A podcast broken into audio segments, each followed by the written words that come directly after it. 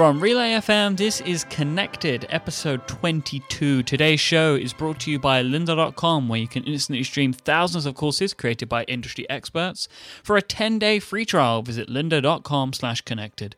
Igloo, an internet you'll actually like, and Squarespace. Start here, go anywhere. My name is Mike Hurley, and I am joined today by Mr. Federico Viticci. Hi, Federico. Hello, Mike. How you doing, Federico? I'm doing well. How are you? I'm very well, thank you. And Stephen Hackett, hello, sir. How are you?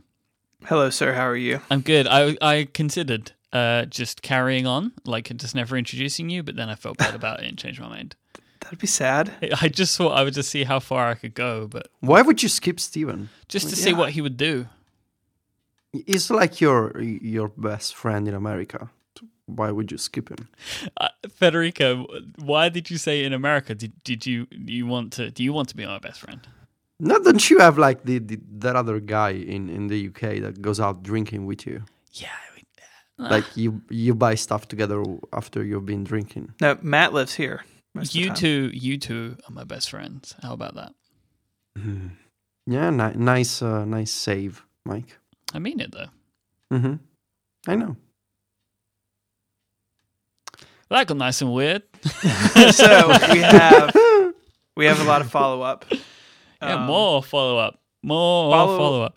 How can you do like half of an episode be follow-up and then have as much follow-up the next episode? How is that even possible? It's been heavy.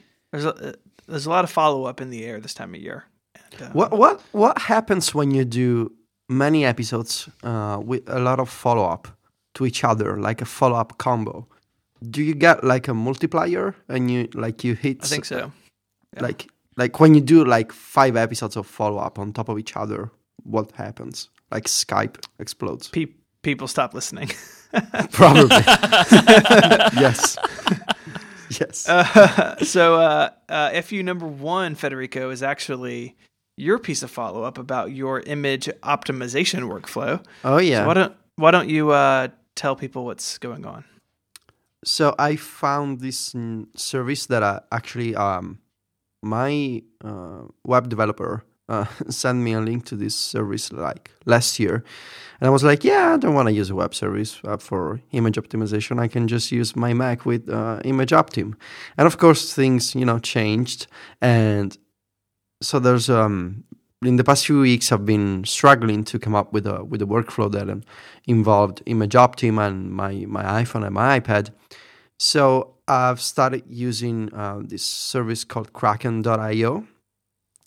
It is an image optimization web service. So you send images over to the web, to some servers. You don't do the image optimization locally. Kraken optimizes the images for you, and I started using this for 2 reasons. One is the API that you can use with Python. And the second reason is the integration with Rackspace cloud files. Basically, what's really perfect for me is that I can use Dropshare on iOS. It's this app to upload files to the Rackspace CDN. And Dropshare, it's like you can use it directly from the Apple Photos app. So I can upload screenshots from Photos, from Pythonista, from Mail, from Messages, from any app that has a share sheet. And the Dropshare extension gives me a link to the image on Rackspace.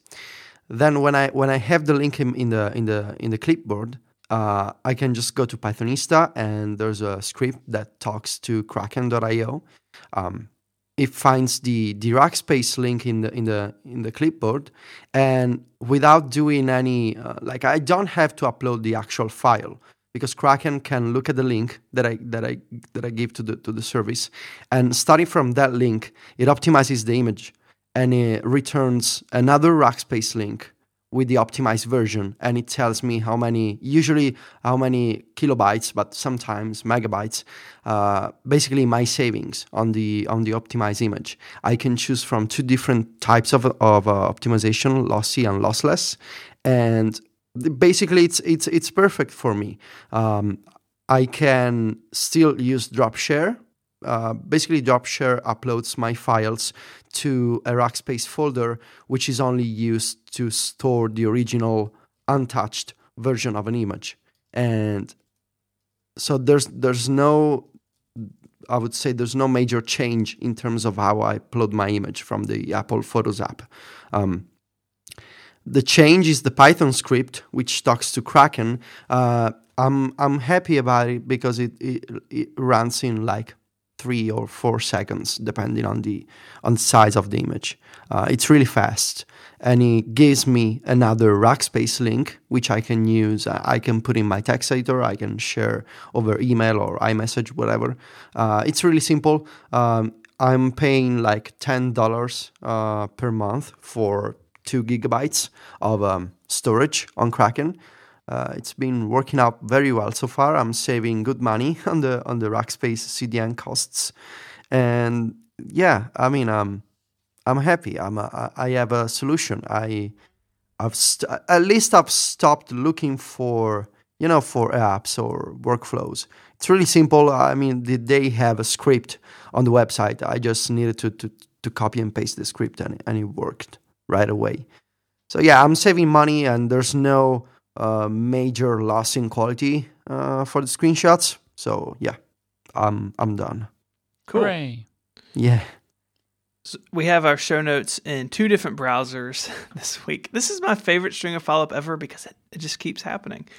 So TR4656 on Twitter showed Connected on a 3DS browser, which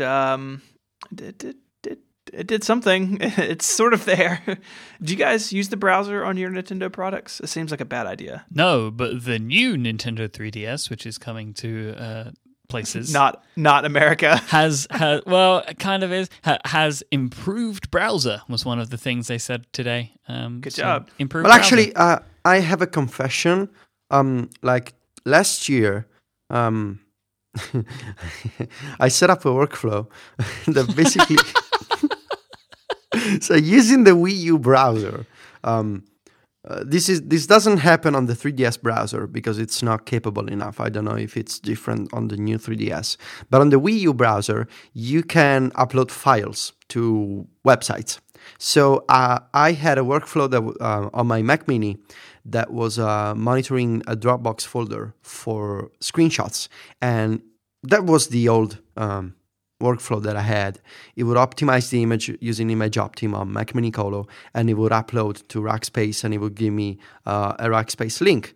And I figured out that I could use the Wii U browser to put screenshots in the Dropbox folder. So I saved the shortcut to that folder in the Wii U browser. You can give a star to a folder to a web page.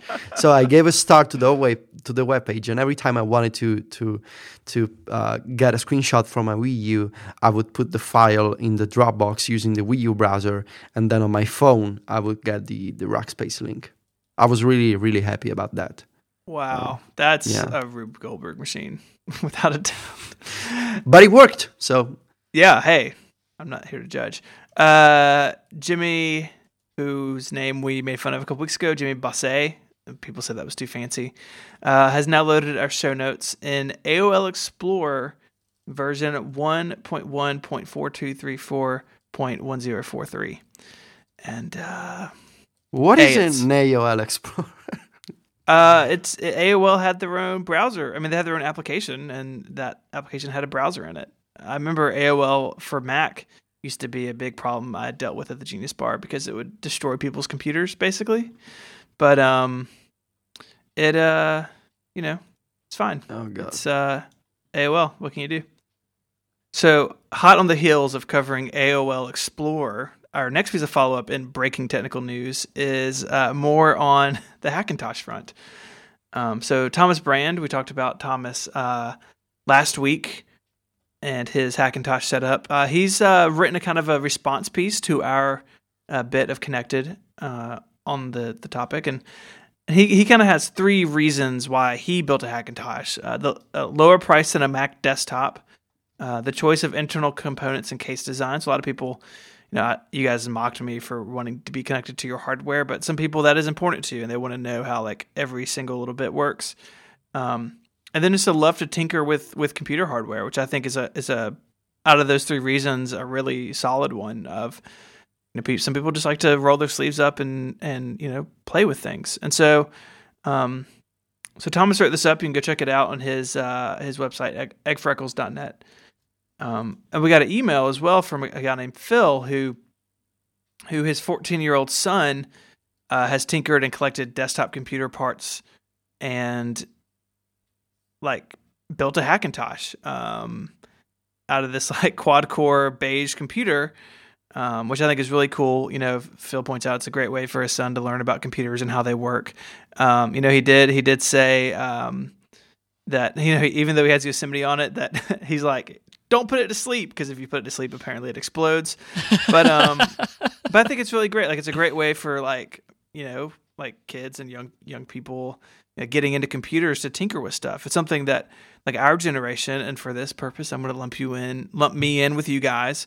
Our generation, we didn't really get that as much, and especially now, like, you know, kids growing up, like my kids are never going to open a computer. But well, you can still open a MacBook. You can just like look at it, you know. Just like, gonna, if you want to destroy it. Yeah. So I think it's great. I think it's a great way for someone like Phil's son to learn about how computers work. So it was a heartwarming story to me. Yeah, really awesome story, and it makes me think of the, not just because it's called Phil, but just the scene in general. It reminds me of Modern Family. You guys watch the TV show? Yep, I gave up on it. There's a Phil, like I'm picturing Phil from Modern Family watching his son build a Hackintosh. It's quite amusing to me. Yeah, thank you, Phil, for the follow up. Yeah, so I think it's great, and good luck to Phil's son Jack with his Hackintosh. Hope it doesn't burn your house down.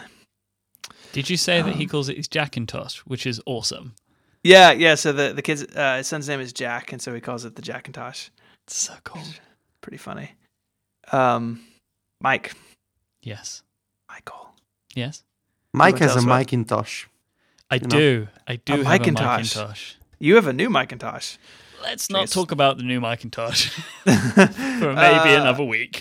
Maybe another week. Mike, do you want to tell us about our awesome friends at Lynda? I do indeed. It's time to kickstart your new year with a 10-day free trial to lynda.com. Lynda.com is used by millions of people around the world, and it has over 3,000 courses on topics like web development, photography, visual design, business. Maybe you want to learn software training, maybe you want to learn Excel, Photoshop. They have thousands of courses. They're adding new courses all of the time, and these are courses that are taught by experts. They're adding these new courses every week. This is stuff like iOS app development with Swift training, so they've got stuff in there. Maybe you want to learn a little bit about developing and distributing Android apps, you know, if that's the type of thing that you're after, they've got that in there. Whether you want to set new financial goals, find a better work-life balance, or improve on your current job skills in 2015, lynda.com has something for you. When you sign up, you'll get unlimited access to every course on lynda.com, and you'll get to view these tutorials on tablets and mobile devices, as well as your desktop, because they have great apps for iOS and Android. Once you're browsing around, you're going to find some incredible courses. These courses all look great as well, which is a big thing. You know, they're made by experts, but they're made in expert environments as well, with all professional gear and equipment. Maybe you want to get started in development. They have courses on the foundations of programming to help you get started. Maybe you want to learn, maybe you know Objective-C and you want to know a bit about, and you want to learn Swift. Well, they have courses that compare the two, so you can see how you can migrate your current C projects to Swift projects. Maybe you want to learn a bit about design as well. They have great courses on Illustrator and Photoshop that are taught by people that actually work at Adobe. Do something good for yourself in 2015 and sign up for a free 10-day trial to lynda.com by visiting lynda.com/connected. I challenge you to learn something new in 2015. Thank you so much to Lynda for their support of this show and for helping out at Relay FM. What do you want to learn in 2015, Mike? I want to learn how to effectively follow up on podcasts. I also want to just learn how to not break computers, because I'm really good at that. You should also learn like the proper times when to have lunch, I think. Yes, Federico, I know. I had lunch at 4:00 today. Yeah, of course, and you ate pasta, I bet, at 4 p.m. No, I had a salad today. Oh. But the reason that I record at 4 p.m., the reason I ate lunch at 4 p.m. is because I record with you at lunchtime. Which is very early. I'm always shocked when it's like on air virtual. 2:30 is not lunchtime for you, Mike. Well, normal people eat at 1 p.m. Well, I was watching the Nintendo Direct before that. I'm skeptical, Mike. Okay, I'm sorry. Saladgate. So FU number 4. FU number 4. I'm not number 1 anymore. Alan wrote in to talk about the rumored 12-inch MacBook Air, and his email basically boiled down to his thoughts on, like, if this machine is real, then Apple's going to use it as a springboard to launch more and higher quality cloud services, like to support the hardware. So someone was talking about, there's no place to put a USB key in here if it's charging or if you're using your keyboard, and we were talking about how maybe iCloud can supersede the need for USB jump drives, which is ridiculous. And that's great, but I have a couple problems with it. Yes, things like media or more in the cloud. We've talked about, obviously, about photo management, but even with Mike and I, us running Relay, it's all in Google Drive or Evernote. There's not a single Word document about Relay that's sitting on my desktop. It's all in the cloud. But that said, a lot of cloud stuff still has local copies. Photos.app, when it shows up for the Mac, will have the ability to download all or some subset of your photos locally. iTunes in the cloud, iTunes Match. Again, this is about things that are available in the cloud, but I can pull down to my local disk because I don't always have internet access. And I don't think 2015 is going to be the year where Apple blows that out of the water. iCloud is more or less what it has been since launch. And yes, I do think it's time for them to, address some things there. But I don't think that we're moving in. I don't think this machine is moving us into the world of everything being in the cloud. It's still OS 10. It's not something like Chrome OS. And that's what you think. I think, yeah. If it runs Chrome OS, I will eat this microphone. Safari OS. It would just crash randomly and be transparent for no reason. It would have all things centered in the middle, like the bookmarks bar. That Steven loves. God, I really dislike Safari and Yosemite. I just hate Chrome more. What's to hate about Chrome? Lots of things. Mostly that it destroys your battery life. The company? Yeah. Yep. Did you say the company? No, what's hate about Chrome? I was kidding. I was kidding, Mike. Mike, don't hate me, Mike. Please. Yeah. You got to undo that Google tattoo. I will eat lunch at 4 p.m. with you, Mike. Don't hate me. So sentences like media is in the cloud aside, I still think that cloud-focused computing still has two big problems. One, I think that it has significant issues for a lot of people with bandwidth. I mean, even the three of us, just doing Skype, we run into bandwidth issues, albeit mostly on y'all's end, but sometimes on my end, very often. How many, I'm sure at least one of us is using LTE right now because your bandwidth is not sufficient enough. That's ridiculous. And to have all of my media and everything on the cloud because I don't have a USB port anymore, but my bandwidth isn't very good. Apple likes to push the bar forward with their hardware, but that's really far. That's a big ask of people.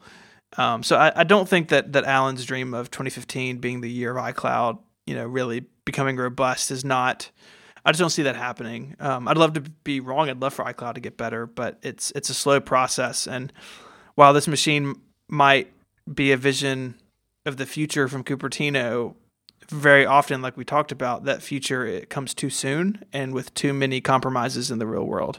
So I don't know. Well, what do you guys think? I have to say that I told you guys I'm using iCloud Photo Library, and it's fine. It works. Every time I'm surprised when I get home and I pick up my iPad and I find all the photos and screenshots that I took on my phone already there. Also because this year I think I have decent Wi-Fi at home, but that's a different discussion.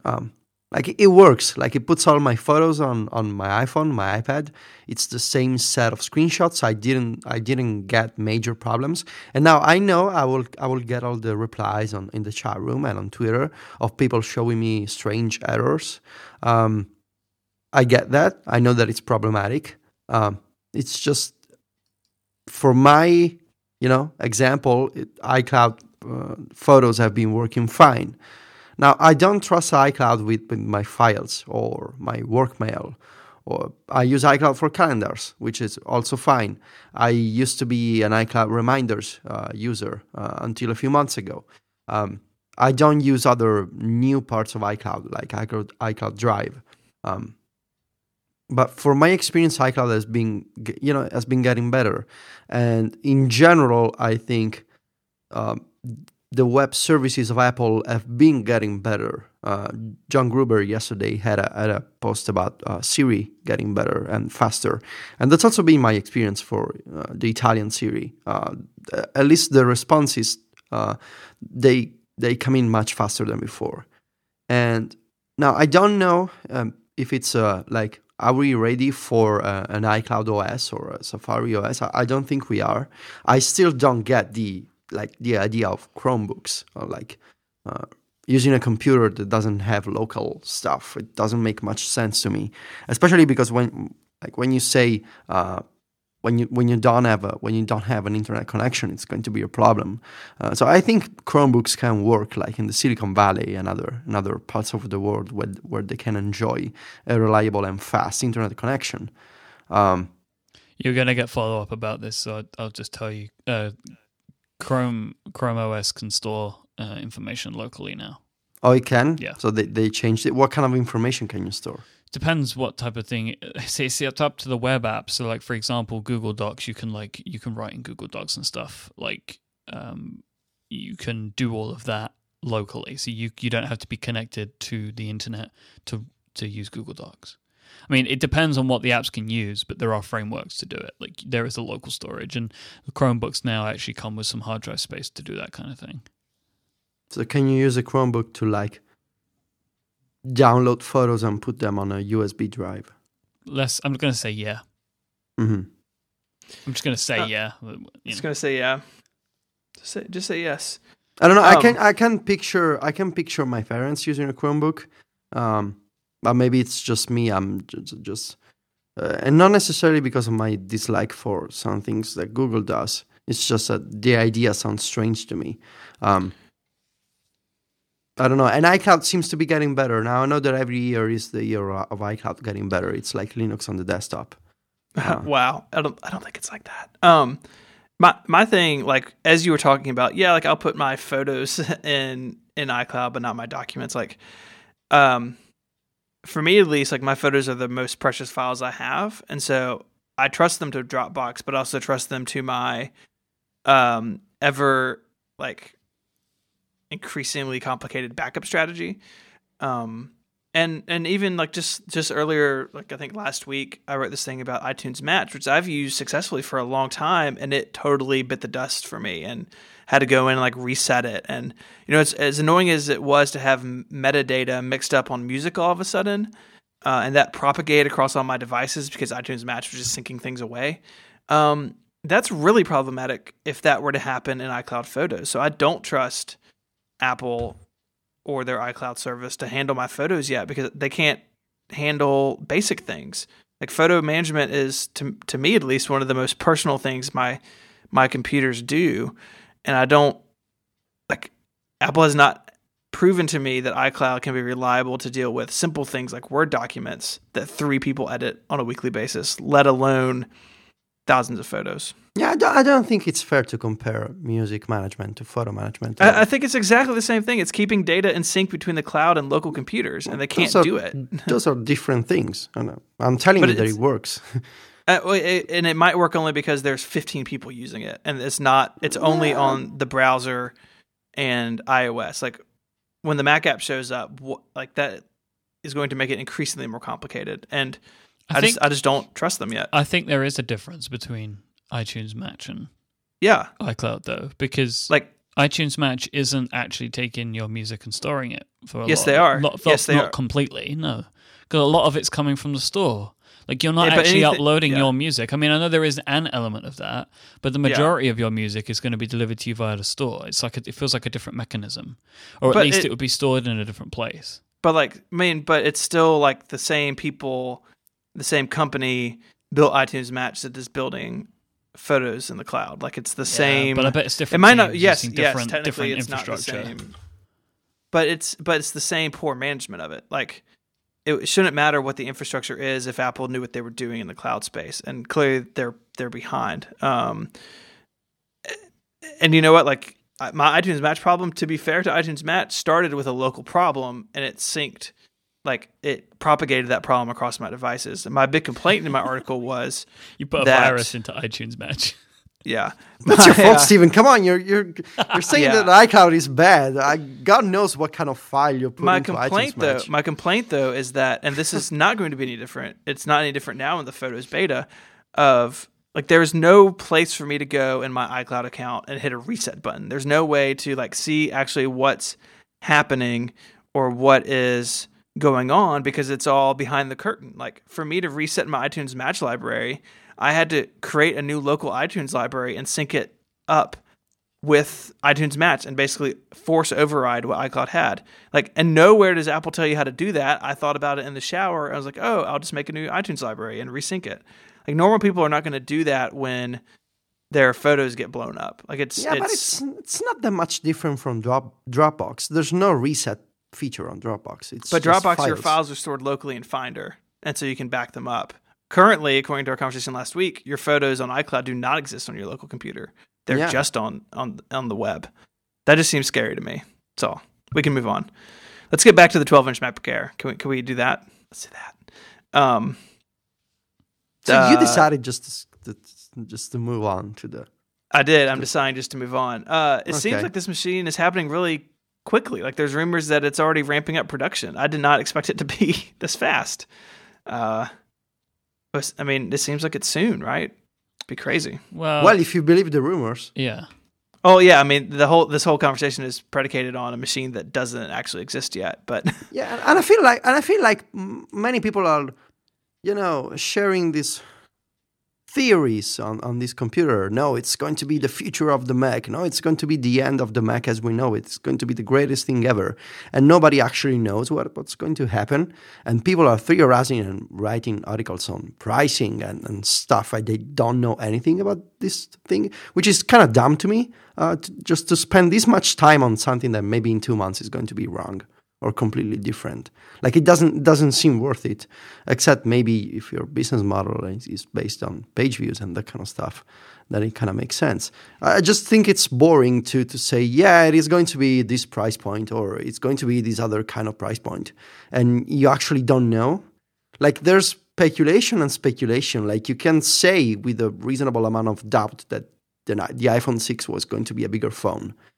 But this kind of computer, which is, according to the rumor, like, completely different. Just how long can you speculate, you know? I don't know. Until it comes out, which could be, like, in 4 years' time, you know? Well, you don't know. It just seems to me that everybody's saying a different thing, and like, who am I to like, who I don't know who's to be trusted here. What I gotta believe, I don't know. I mean, I think part of this is that it's fun to talk about the future of the Mac. And I think your page view comment is harsh. That's very few people actually work on that business model, at least in our circle. But very few people? I can Are name you sure? some. In tech blogs? In tech blogs, very few people. Tech blogs that I care about, very few. But what I think it's interesting. I think it is a conversation point because it is so different from where we are today. Because it's, I mean, like, clearly, like we talked about, like, one USB port and a headphone jack is crazy pants. And so that's interesting to think about what that could be. I mean, we did it last week on the show. But I think what's interesting is that, like, if this were to be, you know, on sale in quarter one, we're going to have the watch in quarter one. Like, this is not shaping up to be, you know, like what's been like the last 2 or 3 years, there's been nothing from Apple until the summer. And it's like, They have WWDC and two fall events, and that's it. I mean, you go back on this show even 2 years, and it's like, we have nothing to talk about in the spring. So I, for one, am excited that Apple's spreading things out a little bit, at least like announcement-wise, to bring some stuff out in the spring seems like a good move. You know, I think iPhones and iPads will always be new for the holiday, but to see some other stuff get spread out across the calendar is a little bit better, I think, than dropping it all at once. Can I go back to the Chromebook for a moment? Sure. A couple of weeks ago, you told me for a reason that I don't understand that you wanted to buy a Chromebook. So people have this like notion of me that I'm the one that buys things. Yeah. Right? It's true. I bought something that I can't share with you guys yet. It's going to be a surprise. So, but I do have a Chromebook sitting on my desk. That's where this is going. It's fine. So I said, you were like, "I'll buy it." He was like, "I want to buy it." I was like, "Well, only buy it if you're going to do something with it." So my challenge to you was that buy it, but use it for a week, only that device. Yeah, so that is impossible. No, but my plan is, and it got here like a week ago, and I haven't done anything with it. The plan is to do like all Relay business on it. Like I can't like make an experiment out of my day job, but I can this job. So, I'm going to get it set up and we'll see how it goes. It'll be interesting to use Chrome OS for a week. Federico was disappointed in me. Yeah. Yeah. I kind of am. Wow. Wow. We should move to something happier. Do we want to do something happier than? Yeah. Follow-up 5. It really should have been the last follow-up, but it's not. It's the next to last follow-up. Is quite possibly, I don't know about you guys, but the most exciting follow-up we've gotten in a long time. This includes like the app that was built out of a joke on the podcast, but we have our own comic strip. We are in a comic strip, guys. We've made it. I was very, very happy to see this exist. Like there's just so much fun in this. So the comic strip is basically... It seems to be part 1, where effectively the three of us are drawn together to become a mega Apple machine. Through Skype? Is that where the magic happens? I feel like it is. Yeah, something like that. We're getting sucked into our computers. Yeah. Yeah. It's not possible. Skype doesn't even work. How can it do magic? If it did work, then this is what it would do.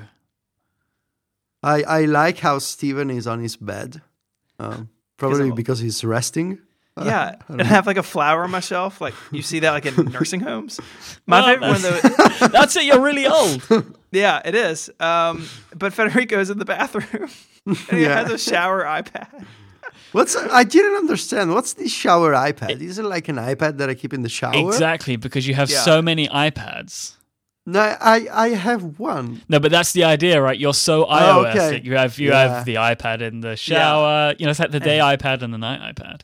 But it seems really impractical to me to keep an iPad at the bottom of the shower. Like I would at least create some sort of shelving space to use the iPad. I'll move my flower over. You can store it there. So this was created by Steve B, who is now the world's greatest friend of the show. My favorite part of this whole comic is when it's like the three of us like transforming, and it's like with Steven's Mac skills, with Federico's iOS skills, and Mike. I read that and I just started screaming with laughter. Oh, because you had no skills. I have no skills. That's harsh. Oh, you just being Mike is your skill. Yeah, right. It's difficult to be me and to keep this up, but I think that I do it pretty well. I have to say something about the Mike character really looks just like you. He did a really really good job. Out of the three of us, you look most like your character. Yeah, well, it's because I have a very like I have a simple face to draw in a cartoon. I think you should put glasses and a beard. You know? I think you have a simple face in general. I don't know how to take that. Sweet, I have an Italian accent. Every time I read this, I find something else hilarious about it. Oh man! So that's in the show notes. Mike, Yeah. I love how you're on a bat, Stephen, with a phone. Come on. I think it's because like you used to record from a bedroom, and I think and you used to record from your daughter's bedroom though. So like, you know, it's a deep cut. Why does Mike have a fancy desk like an office manager? And me and Stephen were in a bathroom and Stephen is on a bed. Because I do have a fancy desk like an office manager. I have a glass desk here, boy. You know, this is big business here we got running. Yeah. Mm. It's so good. Mike, where are the show notes this week? Same place they are every week. No, they're different this week. It's relay.fm/connected/22. Last week was 21, and the week before that was 20, and next week will be 23. Wow. Our CMS is so logical. Well... So check out the Connected comic book. In the end, now the final, we can come to the end. We can close the book on the burst photo to GIF. It only took 40 minutes, but yeah. No, I mean, like we can close the book on this long-running piece of follow-up that I have wanted something like this. Now, this is an app that Federico first told me about.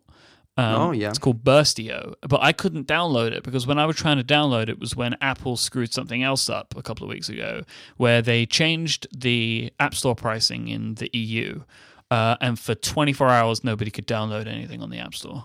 Like it didn't get a lot of coverage because it wasn't in America, so it was just an EU problem. But all EU developers were really upset, as they should be, because they changed the prices. They got all the prices wrong. And apps were like, in some cases, 40% more expensive than they should have been, was what they were showing on the store, but nobody could buy them anyway. So I tried to get it and it didn't work. But then we had listener Alex wrote in to remind me about this the other day. They sent for a tweet to tell me, if you found out about this, and the app is called Burstio. Mm-hmm. Have you tried the app, Mike? Yeah. I have, and it works perfectly fine. Yeah, it does what you wanted. Yeah, it takes burst photos and turns them into a GIF or a movie. Yeah, I tried the app yesterday when I brewed some coffee. I took a burst photo, a photo session, whatever. And I used the app to generate a GIF. The only thing I didn't like is that, like, it was surprisingly difficult to save a GIF locally to my photo library, because I could share the GIF from the app with the official tweet sheet, but I wasn't sure that the tweet sheet would pick up the GIF as a GIF file.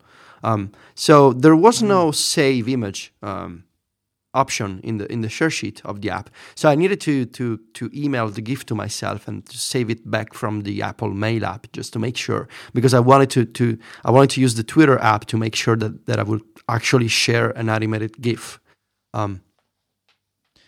This is probably a case of me overthinking stuff. No, I mean, iOS doesn't do a very good job with GIFs. Like, I always find that it does like the right thing but in the wrong way. Like, you can copy a GIF, but under certain circumstances, it doesn't copy it. It just copies the first frame.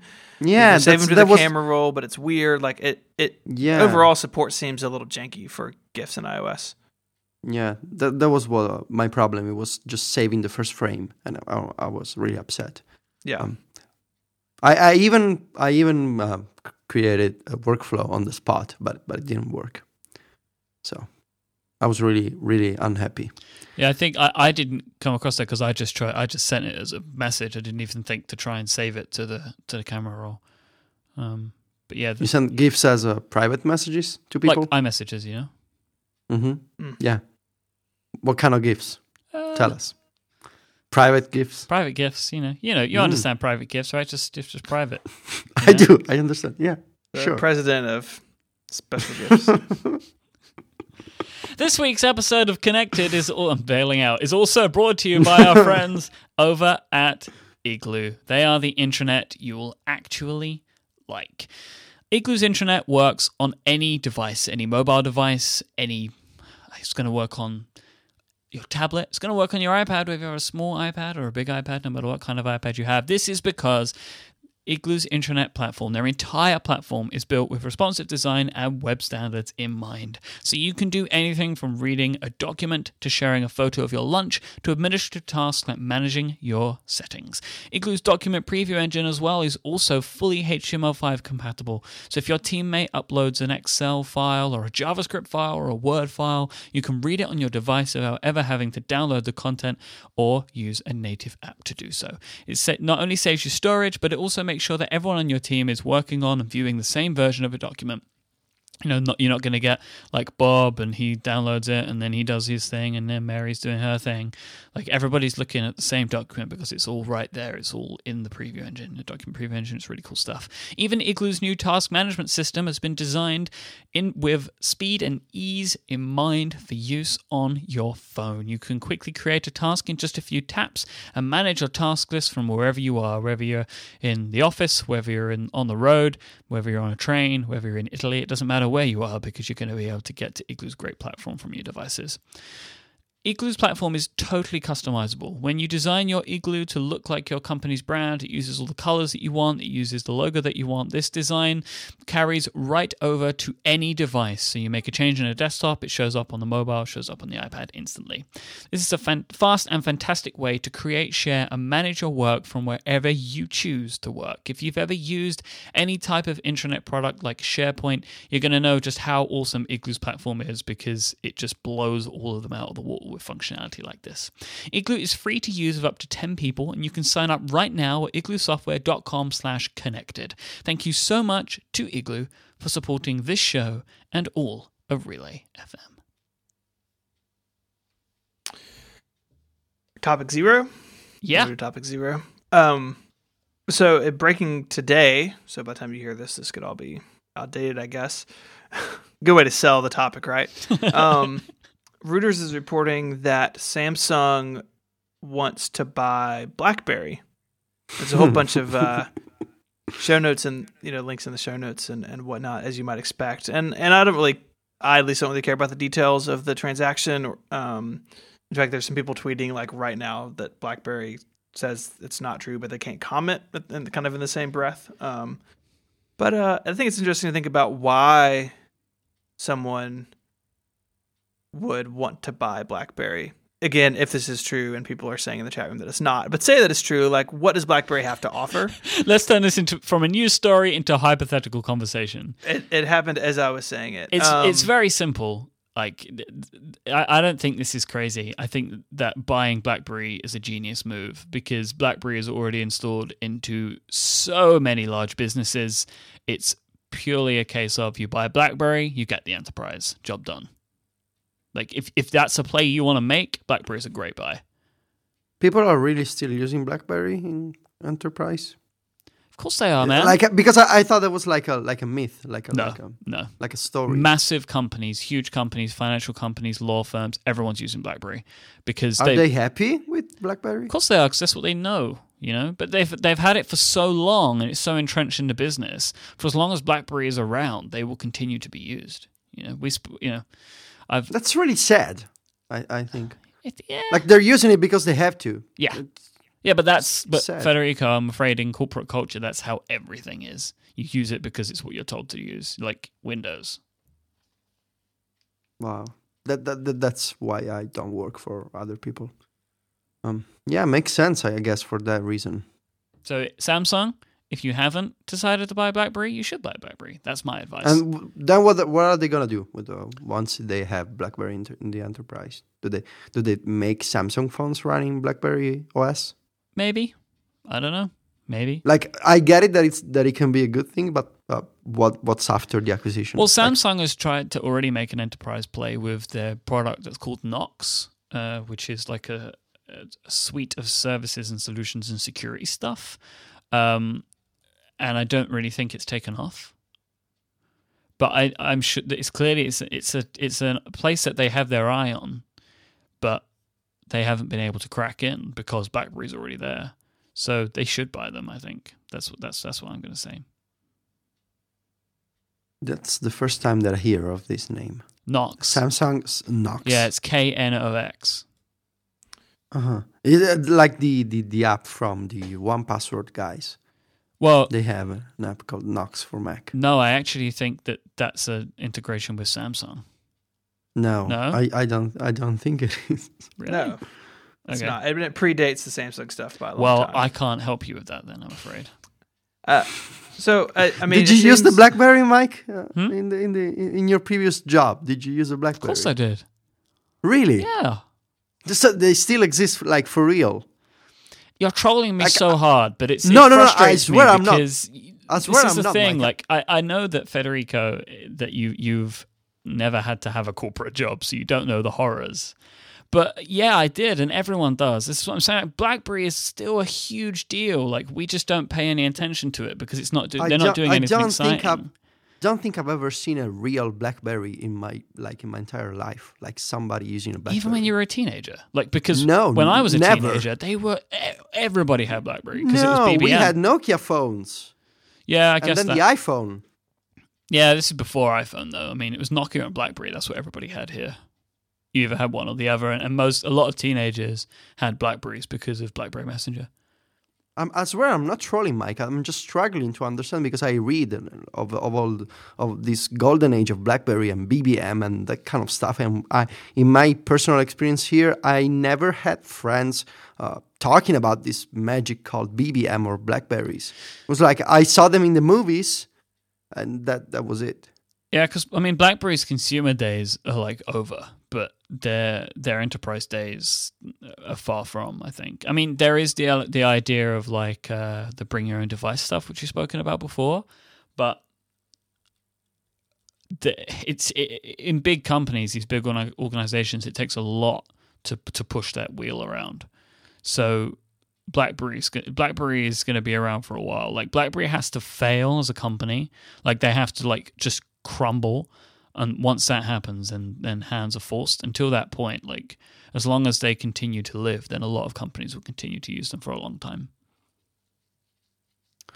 I understand, Mike. Thank you. I know I agree with you. Like we don't see it, right? Because nobody talks about it. No, never. Anymore. Yeah. Most of the time, people are joking about it. Yeah, exactly. So it's easy to think that they don't kind of exist. Like it's like Microsoft, right? You know, like people have always said, like Microsoft is irrelevant, Microsoft's failing, but they still make gajillion dollars. Yeah, you know? That one I get because I know people who use Office and you know all the other like the Xbox and other Microsoft stuff. Just BlackBerry, I struggled, and probably also because I never had any sort of contact with enterprise kind of work. So it's really difficult for me because it's really not me. You know, it's like the opposite of me. So you are like the opposite of BlackBerry. I am. I think I should be happy about that. But yeah, let's talk about some less real news. Or like, there's just no real news today. An Apple Watch app. So this has come out in 8.2.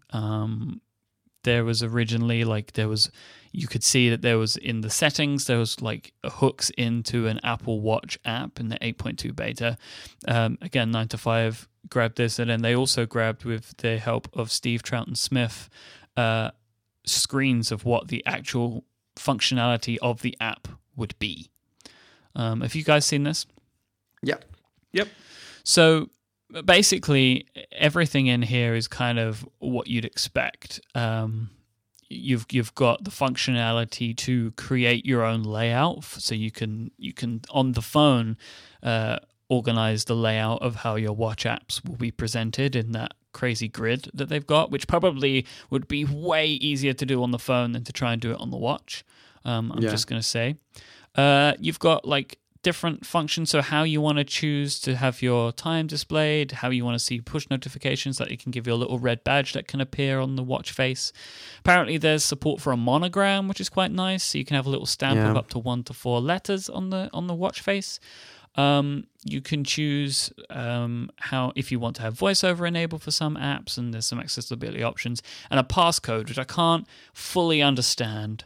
I assume that it's like to see any information, right? I can't imagine like you see the time and it's like before you can see the time, enter this 6-digit passcode. Yeah, I bet it's after the time or like, you know, past under the time, I guess under the time, because it's very confusing. I don't know what dimension the watch is in. You need to see one of those Johnny Ive exploded layouts of all of the UI elements, like, and where exactly. I'm already imagining Casey using emoji as a monogram on the Apple Watch lock screen. Yeah, yeah, he totally would do that. Casey's going to go crazy with those, like, those animated emoji. It's going to be like a whole different world for him. Yeah, they're super creepy looking, right? Like, yeah, the hands. Yes. I rewatched some of that stuff, and it's like, what? Why is a hand moving around? I kind of don't like that you have to poke the guy in the face to create the gesture. It reminds me of the in Mario 64, you know, like the floating Mario head, and you could grab his nose and drag it out. Oh my god, yes. Oh my god, Stephen. Yeah, okay? Awesome reference, man. Video game reference. Wow. I'd stamp that. The chat room points out that it's a PIN number for Apple Pay as well. So there's that. Makes sense.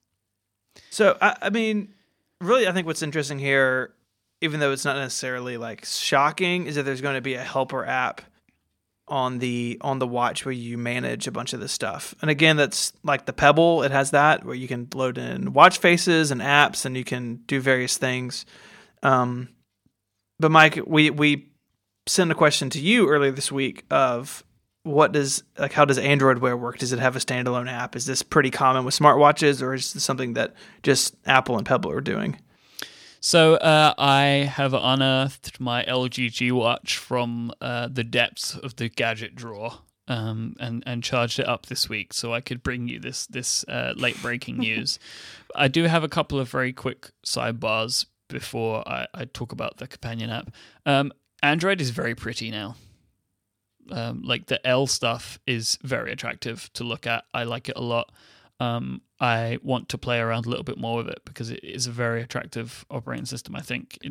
It's to my tastes anyway. I like a lot of the animations that it has. It all works very smoothly and it looks very nice. And I just think that Android right now is looking pretty good. There's also now a lot more apps for the Android Wear in the store than there were the last time that I checked, as well as customizable watch faces now. Like, for example, there is a Pac-Man watch face, Federico, that you can have. Pac-Man? Is it an official one or made by some guy? Official Namco. Oh, nice. Yeah. There's loads of different ones. There are a lot of. Did you download it? I haven't yet, Mike. I haven't, but I will actually. A lot of the watch faces and stuff are made for the circular. I mean, they work on the square, but like all the promotional images are for the circular watches because the circular watches look better than the square watches. So can I ask you a question real quickly, Mike? Yeah, man. Can you... This is going to sound stupid because I cannot remember. Can you use an Android Wear device with an iPhone? No, you can't, no. Okay. I can see why you'd ask that question, because like Pebble, but no, Android Wear only works with Android devices. Okay. So let me talk about the companion app. So you download the app from the App Store, from the Google Play Store, and that is the app that allows you to connect the watch to your phone. And then it pulls in some information, so it knows that I have an LG G Watch, and it shows me a little promotional banner for some reason that I don't understand, but that's there. So this is where the customization and the beauty of Android can be of a benefit. So, for example, on the main screen, you have a couple of things. You have watch faces, which I explained. You can choose from the watch faces that are pre-installed on the device. You can also change them on the device, but you can choose them on the companion app, or you can download more. But then you have a heading called voice actions, and then a list of different things. So you've got agenda, navigate, play music, set a timer, and these are all of the voice commands that you can give to the Android Wear device. But what you can then do is, for example, you can select like play music, and then it will say, what do you want to happen when you say play music? Do you want to open Spotify? Do you want to open Google Play? Do you want to open audio? Like, so you can choose from the apps that you have installed. So when you say that stuff, what will it allow you to do? Right, which is a very Android feeling. Like, even things like navigate, which would be to open Google Maps. You can choose if you want to open Google Maps or another map app. So you can go in and like even things like Stopwatch. Do you want to open the official Stopwatch app, or do you want to use a downloaded Stopwatch app? So that's quite cool because you can go in and you can kind of customize those voice actions to be your own. I would expect there might be, if I get any of that with the Apple Watch, I would be surprised. You know, if I say like open the calendar, they're just going to open the calendar, right? I'm not going to be able to open Fantastical with that. I'd be very surprised if I was able to. You can also get some granular notification stuff. So you're able to go in and you can go into the settings and block app notifications. So you can go in here and select which apps do you not want to notify you. Now, so you press the plus button and it brings up all of the applications that you have and you can choose it. However, in this list, I have things like Android Work Assistant. I have Captive Portal Logon, Certificate Installer, Config Updater. Like, these are options. Like, this is the problem with Android. Like, what does this mean and why am I seeing it? Like, I shouldn't be able to block the Config Updater. And if I should, don't call it that. Like, give it a... What's a... config update. I assume it's updating the config. I don't know. Wow, thank you. Like, it's just like... That's not what you want. Also, if I Everybody knows you got to update the config, man. Just in case as well, the Google Hindi input keyboard might notify me of something. I can also block that from doing that too. That's good. I really like Basic Daydreams as an option that you listed. Yeah, Basic Daydreams. I can block Basic Daydreams. That'd probably be good. That'd be good for me in real life. Like... Nope, not allowed. It's just like, seriously, Google, you're just so close. But so far. And they also have a watch battery screen as well, so you can see what is taking the battery. Like, you know, you get like the usage stuff on Android phones and on the iPhone. But that's going to be fundamentally different on the watch because the watch is not really running very much. Exactly. So you get to see what is... Not that Apple would expose that, but it's not like if your watch wears down by 3 p.m., you can't go in there and say you know, that it's this thing or that thing. I guess you can do that on iOS 8 now, but it's not super helpful. Like it is, like Android's is pretty great. Yeah, it has graphs and all that sort of stuff. Yes. And it also can give you a breakdown of what is stored on your watch as well. So on the internal memory of the watch, what is there as well. So you can also do things like, I mean, the Android Wear platform and some other stuff. So you can have it so if you're close to your phone, that you don't need to use your...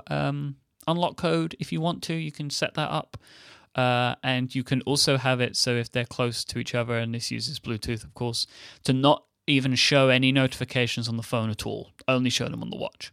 So there you go. So that's some stuff. Can I ask you a serious question without trolling? Yes, I'm serious. Please ask me. Okay, would you consider switching to Android? Yeah, I mean, I did it before. I would, and I'll do it again. No, it's just the apps. Like, so some of the apps that I have on my iPhone prevent me from switching to Android because there are things about Android that I genuinely like and have liked, and when I use it, and it's just like, you know, if you want to get this thing to this app, right? So you're in the Photos app and you want to post it to another app. It's so much easier to do than it is still on the iPhone because all of these apps just talk to each other. I don't know how it's done, but they all just seem to be able to do that. So that, you know, there are a lot of things that I do really like about it, but there are like, you know, apps like OmniFocus, because even the Twitter app is not so much of a problem anymore. There's an app that I always loved called Falcon Pro, and they've just I saw the Falcon 3. It's fantastic. Falcon nice. Pro is a great app anyway, but Falcon Pro 3 looks just superb. Yeah, I saw the video. It looked really nice. So I'm going to put some images in the show notes to kind of show you some. I took some screenshots. So if you want to see Active Daydream, you can see that for yourself as well. So they're all there for you to peruse if you would like to. Do you have any other questions, guys? I was going to say I agree with you that Android is pretty.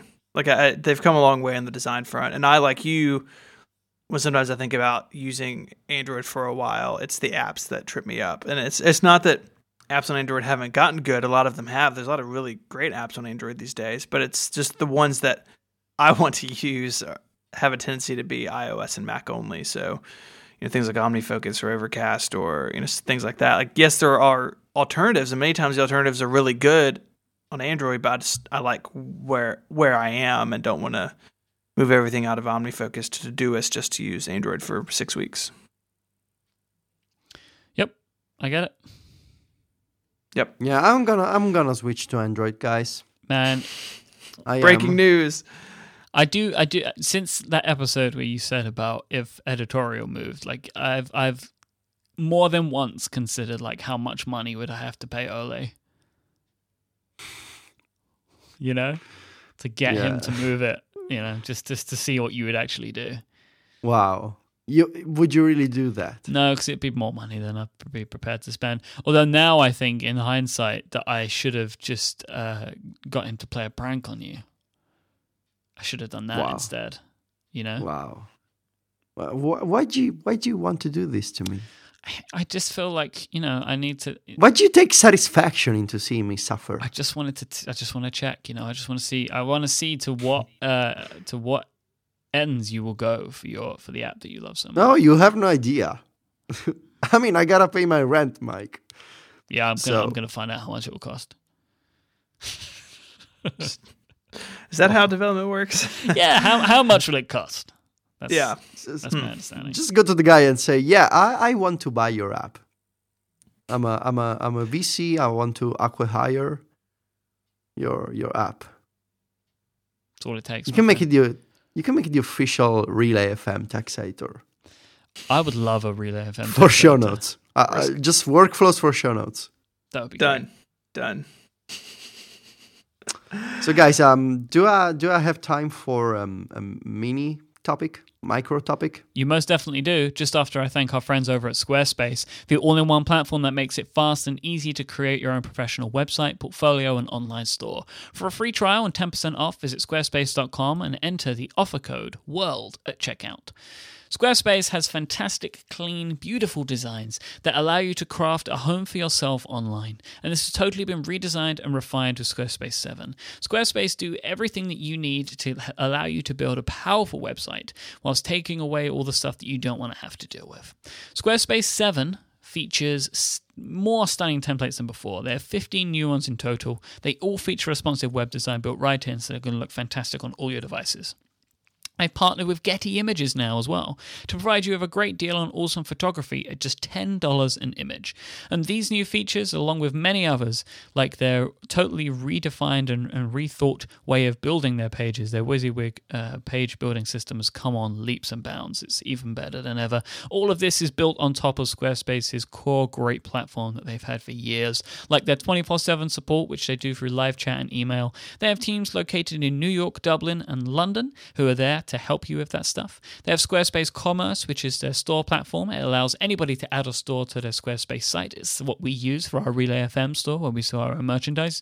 We use Squarespace's commerce platform to help us out with that. Squarespace has rock solid, fast hosting, and so much more. If you want to stretch Squarespace even further, their dev platform is now out of beta and available to everyone. And they've added even more functionality to the platform, allowing you to just take your Squarespace site further than it ever has been able to go before. I know this is something that Stephen takes advantage of for 512 pixels. You can go and sign up for a trial right now with no credit card required and start building your website today by going to squarespace.com. And when you decide to sign up, make sure that you use the offer code WORLD at checkout and you'll get 10% off your first purchase, and you'll be showing your support for this show. Thank you so much to Squarespace for helping us out at Relay FM. Squarespace, start here, go anywhere. So I wanted to update you guys on my status report with trying NewsBlur, the RSS reader. And in the process, I wanted to ask you a couple of RSS questions, if you don't mind. Yeah. So it turns out that I'm really, really happy with NewsBlur so far, and it's really grown on me in the past week. I've been... So what I didn't do last week that I did over the past 7 days is I read the FAQ section on the website, and so I learned a couple of neat tricks that I didn't know, and I started using the training intensively. So on NewsBlur, you can train the feed reader to hide stories that you don't care about. And you can also do the opposite. You can train the reader to focus on stories and topics that you are interested in. So what I did is I selected a bunch of stuff that I don't care about, like lawsuits, or like when there was some kind of a car show in the past week, like some tech blogs were writing about cars. And I'm no ATP, right? I don't care about this stuff. So I just like I selected some keywords like Ford and Nissan and that kind of stuff I don't want to see.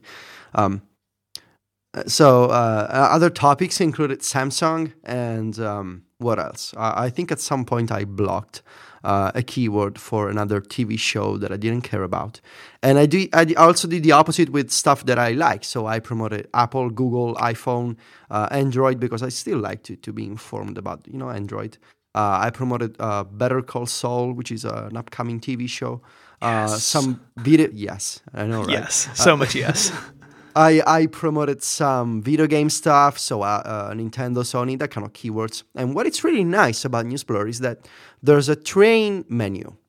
So every time you're reading an article, you can say, I like this specific author from this website. So, for example, on 6colors, I can say, I like posts from Jason Snell. So every time there's you recognize an article from Jason Snell, promote that kind of content in the feed reader. Or I can go to MacStories, or not MacStories because it's my own website. That would be creepy. I can go to The Verge and say, if using these tags. So the feed reader is capable of looking into the article tags and say, I want to know more about, I don't know, Nintendo 3DS, but not about the Nintendo Wii U, looking at the tags. Or I can say, I want to know everything from this publisher, so an entire website. Or what's even more impressive is that you can use just text in the article title. You just select text. So, for instance, I selected keywords in the title, like the name of the car show that I don't remember. The Detroit Auto Show? Yeah, probably, yeah. Yeah, Detroit Auto Show. That was the three words that I selected.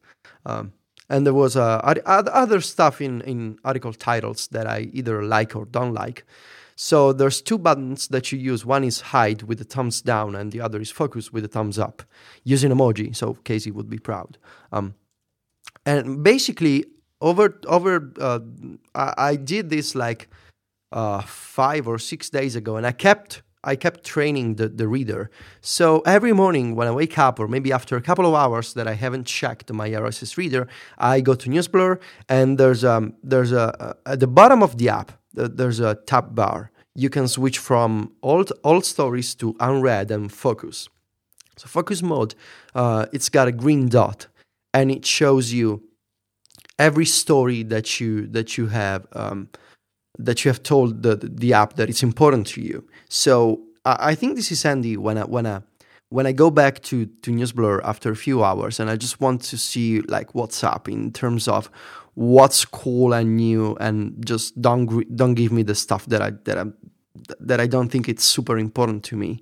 I can go there and find the most important stories for me. And I think, and from what I've seen so far, I think the feed training mechanism is really accurate, and it keeps. I think it keeps getting better over time, and at least this is also what the FAQ said.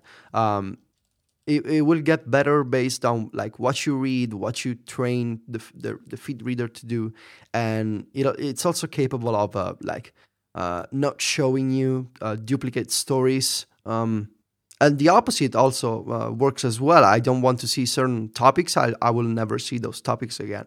So that was really nice. I've been using search. I told you guys it was really fast, and in the past week there's been a couple of times that I needed to find an article again. I used search on the NewsBlur app for iPhone and iPad, and it found those topics that I needed to find in the articles like in 2 seconds. That was really impressive and useful. And in general, I've noticed that the app is really fast because it uses this prefetching feature that, like, for instance, just a few minutes ago, I posted my due review on MacStories, and like after a minute, it was up on NewsBlur because it refresh. Like, I don't know, I think it refreshes the RSS feed. I think it refreshes the RSS feeds like, depending on the popularity of a website, I'm not sure. But for MacStories, it's really fast. And for other websites like The Verge and during Fireball, it's also very fast. So it's probably something like Pocket Casts, like the way how often they refresh certain websites. But in general, it's really fast. And when you refresh the iOS app, all the articles come in like 2 seconds. So I've been really impressed. But I've been thinking... I've been thinking about especially the training and the filters.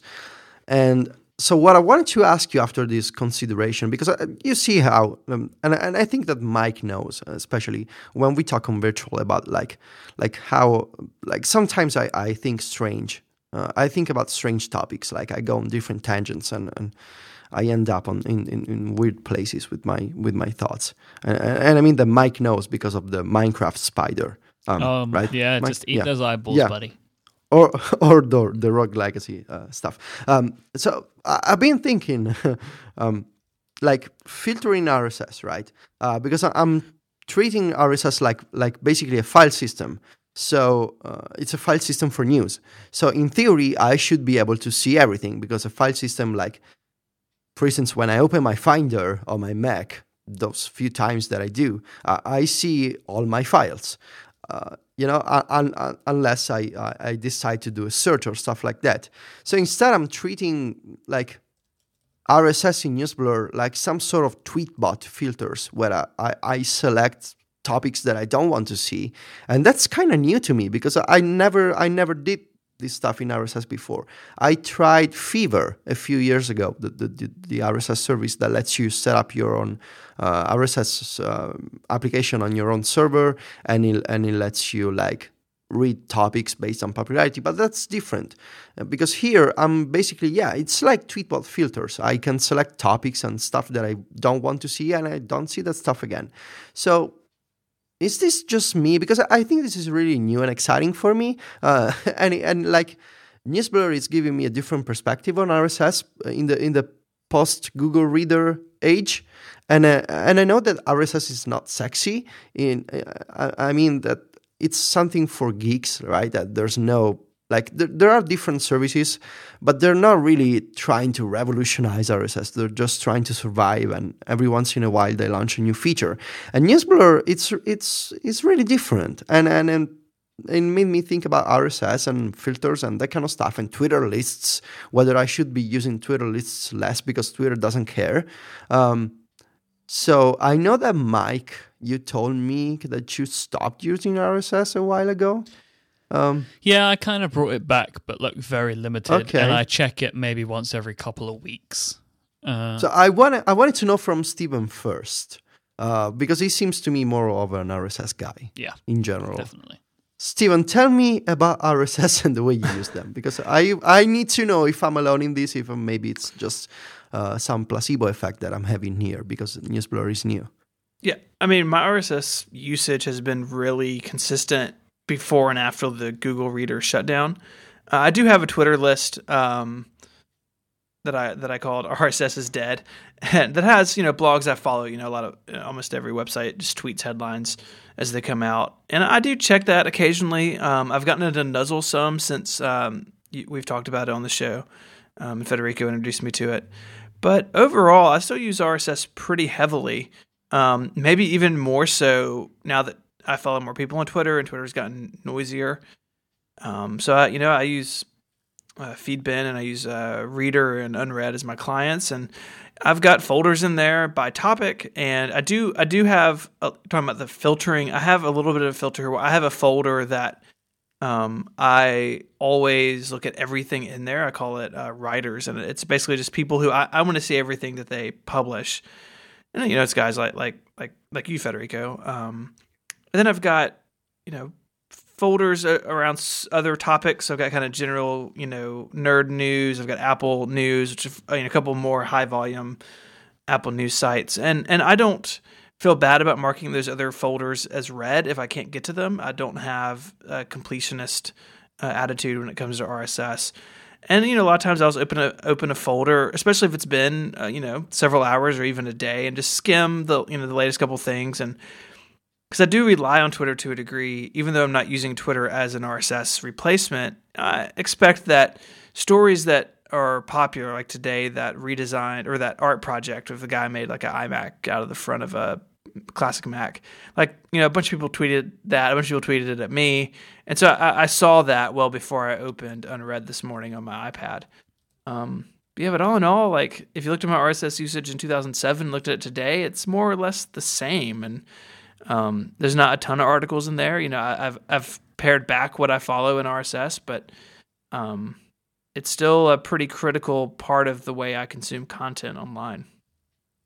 So what I want to ask you is, how do you, and if you, I'm not sure whether you use it or not, how do you use the feature to mark an article as a favorite and the read later services like Pocket and Instapaper? Because I'm struggling and I'm finding even more overlap between the two. Why do I mark an RSS article as favorite if I can just send it to Pocket or Instapaper, especially now that it's so easy with iOS 8 extension?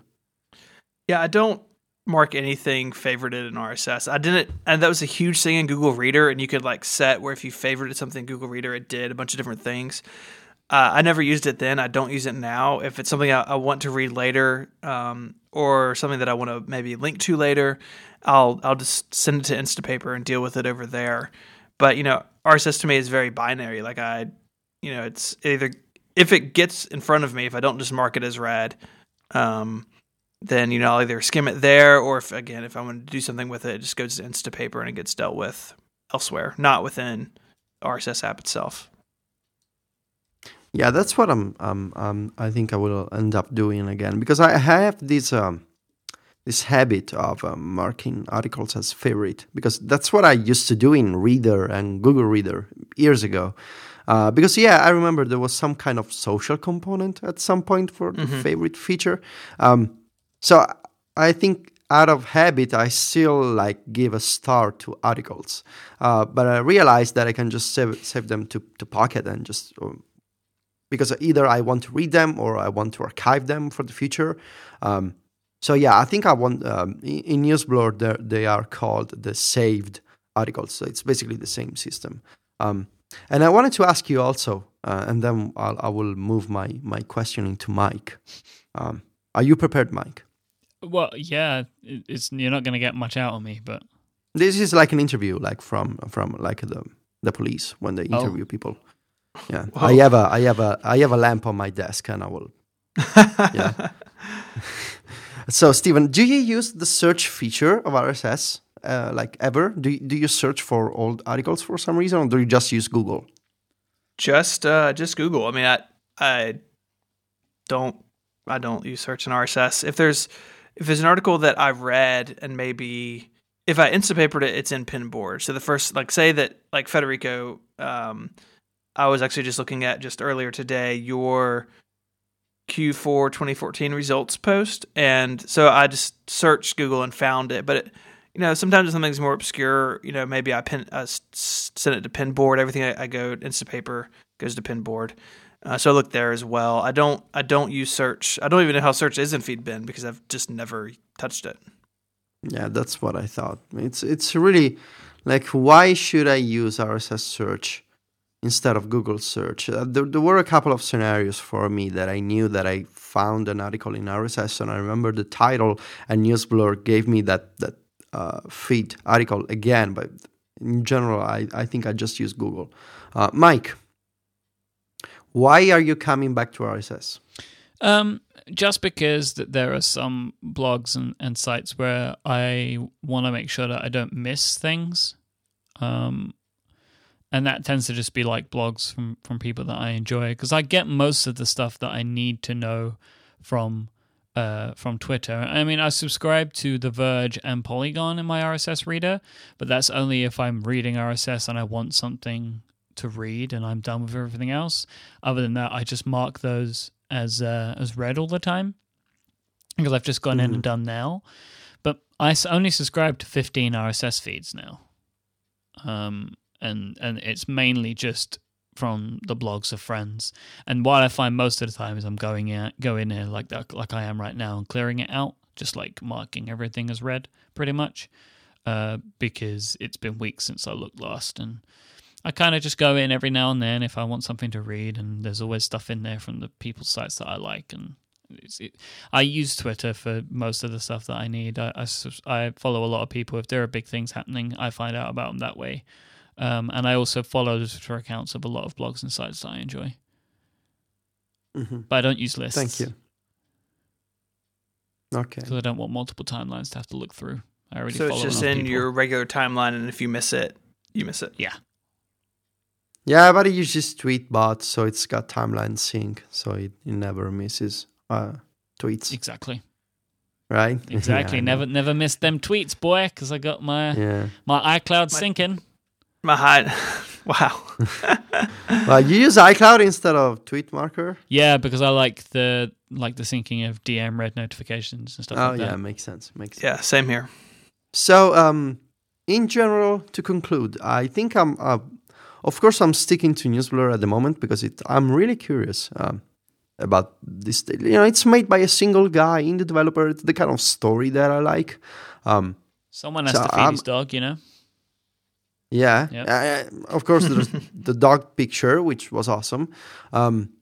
So, yeah, I'm trying NewsBlur. And I mean, at this point, I have a membership to the three popular RSS services because I am a Feedly Pro lifetime member.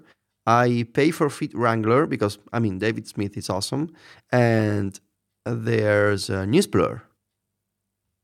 So I think I want to try Feedbin like in the next couple of months. But first, just to have an idea, you know, I like having opinions about everything. So I can opinionate with people. You know, about opinions. We love it. We love it when you opinionate. I think that's really important to have opinions and posits these days. Cool. Yeah, I mean, you know, RSS is one of those things that, you know, when Google Reader went away, a lot of people said that RSS was going to die. But especially if you lump podcasting into the mix, because, like, podcasting runs on the back of RSS. Like, RSS is fine, and there's all these services. Like, the ones you just listed, there's a dozen more good ones. I definitely still think there's a place for it in this world. I think things like NewsBlur, you know, adding features on top of it, I think is where the excitement is happening. So, yeah, it's good stuff. That just about wraps up this week's episode of Connected. If you'd like to find the show notes for this week's show, go to relay.fm/connected/22. If you want to follow us on Twitter, I am at imike, I-M-Y-K-E. Federico is at Viticci, V-I-T-I-C-C-I. And Stephen is at ISMH. Stephen writes the great 512pixels.net, and Federico writes the also great MacStories.net. We'll be back next week with another episode of the show. Thanks again to our sponsors this week, Squarespace, Igloo, and Lynda, and thank you for listening. Until then, bye-bye. Arrivederci. Adios.